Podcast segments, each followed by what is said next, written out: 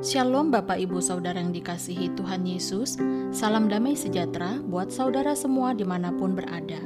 Kembali saya mengajak Mari kita bersaat teduh dan berdoa Dalam renungan penuntun kehidupan setiap hari.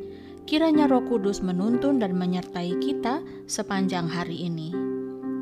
Tema renungan pagi ini Jangan menjadi orang fasik Nats Alkitab terdapat di dalam Mazmur 1 ayat yang pertama sampai dengan ke-6. Dan pada ayatnya yang pertama, firman Tuhan berkata demikian. Berbahagialah orang yang tidak berjalan menurut nasihat orang fasik, yang tidak berdiri di jalan orang berdosa, dan yang tidak duduk dalam kumpulan pencemooh. Bapak Ibu Saudara yang dikasihi Tuhan Yesus, kita sering membaca di dalam firman Tuhan tentang orang benar dan orang fasik. Nah, pertanyaannya adalah apa yang dikatakan oleh Alkitab mengenai orang fasik? Saudara, kata fasik dalam bahasa Ibrani ditulis rasya, yang artinya jalan hidup yang menyimpang dari kebenaran firman Tuhan. Jadi orang fasik bukannya tidak kenal Tuhan atau tidak percaya adanya Tuhan, tetapi mereka adalah orang yang tidak takut akan Tuhan. Sebab Mazmur 36 ayat 2 berkata, Dosa bertutur di lubuk hati orang fasik, rasa takut kepada Allah tidak ada pada orang itu. Saudara, sejatinya orang fasik itu adalah orang yang paling tidak disukai oleh Allah.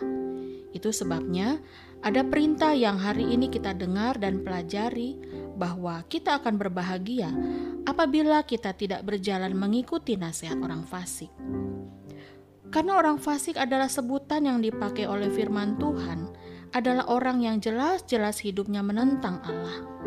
Orang yang hidupnya menentang Allah sudah pasti orang itu tidak beriman dan tidak melakukan firman Tuhan. Saudara, Allah pernah berfirman kepada orang fasik. Dikatakan firman Tuhan demikian: Apakah urusanmu menyelidiki ketetapanku dan menyebut-nyebut perjanjianku dengan mulutmu, padahal engkaulah yang membenci teguran dan mengesampingkan firmanku? Jika engkau melihat pencuri, maka engkau berkawan dengan dia dan bergaul dengan orang berzina. Mulutmu kau biarkan mengucapkan yang jahat, dan pada lidahmu melekat tipu daya.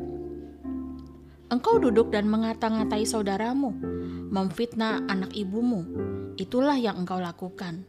Tetapi aku berdiam diri. Engkau menyangka bahwa aku ini sederajat dengan engkau. Aku akan menghukum engkau dan membawa perkara ini ke hadapanmu.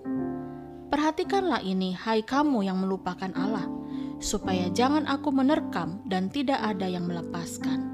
Mazmur 50 ayat 16 sampai dengan 22. Itulah sebabnya alasan firman Tuhan, Saudara, agar orang-orang percaya tidak menuruti nasihat orang fasik, bahkan bergaul dengan mereka. Karena sudah pasti jika kita bergaul dengan golongan orang fasik akan membuat orang-orang percaya atau orang-orang benar terjerumus kepada keyakinan yang mereka hidupi. Saudara, orang fasik bisa saja ia adalah seorang Kristen, tetapi belum tentu ia mempercayai dan beribadah kepada Tuhan. Orang fasik bisa saja adalah orang-orang yang hidupnya tampak makmur atau diberkati. Namun ketahuilah, orang fasik memiliki nilai hidup yang berbeda, tujuan hidup yang berbeda, standar hidup yang berbeda dari apa yang seharusnya kita miliki sebagai orang benar. Mari kita kenali beberapa sifat dan ajaran yang dihidupi orang fasik yang dikatakan firman Tuhan, sehingga dengan demikian kita pun sebagai orang-orang benar tidak jatuh ke dalam dosa kefasikan. Pertama, orang fasik itu tidak takut akan Allah. Dalam Ayub 13 ayat 16 firman Tuhan berkata, Itulah yang menyelamatkan aku, tetapi orang fasik tidak akan menghadap kepadanya. Saudara, orang fasik tidak mempercayai Allah, apalagi mempercayai firman-Nya. Jadi orang fasik tidak memerlukan Allah dalam hidupnya, sehingga semua jalan orang fasik tidak sesuai kebenaran. Itu sebabnya dalam Amsal 15 ayat 9 dikatakan bahwa jalan orang fasik adalah kekejian bagi Tuhan. Yang kedua, orang fasik itu jahat. Amsal 15 ayat 28 firman Tuhan berkata begini, Hati orang benar menimbang-nimbang jawabannya, tetapi mulut orang fasik mencurahkan hal-hal yang jahat. Saudara, kalau kita orang benar, apalagi kita sudah dipenuhi Roh Kudus, maka kita tahu bahwa ucapan kita harus jadi berkat. Tetapi orang-orang fasik menyemburkan kata-kata yang tidak baik, yang jahat tanpa pikir. Mereka mudah mencela orang lain. Perilaku mereka dapat membuat orang saling mencelakai. Mereka berdusta dan memfitnah. Nah, berhati-hatilah jika ada orang-orang seperti ini di dalam gereja. Siasat untuk mengadu domba tubuh Kristus adalah bagian dari pekerjaannya. Yang ketiga, orang fasik itu merasa diri paling benar. Kalau kita membaca Mazmur 10 ayat 1 sampai dengan 11, kita dapat melihat gambaran orang fasik di situ. Mereka sombong, mereka licik, tidak memiliki belas kasihan, sehingga mereka dapat menindas orang-orang miskin dan yang tidak berdaya. Bagi orang fasik, Allah itu tidak ada, sehingga mereka tidak peduli apakah itu baik atau tidak, apakah itu benar atau salah. Yang penting, mereka mendapatkan keinginan dan nafsunya. Bapak, ibu, saudara yang dikasih Tuhan, di manakah saat ini kita sedang berdiri?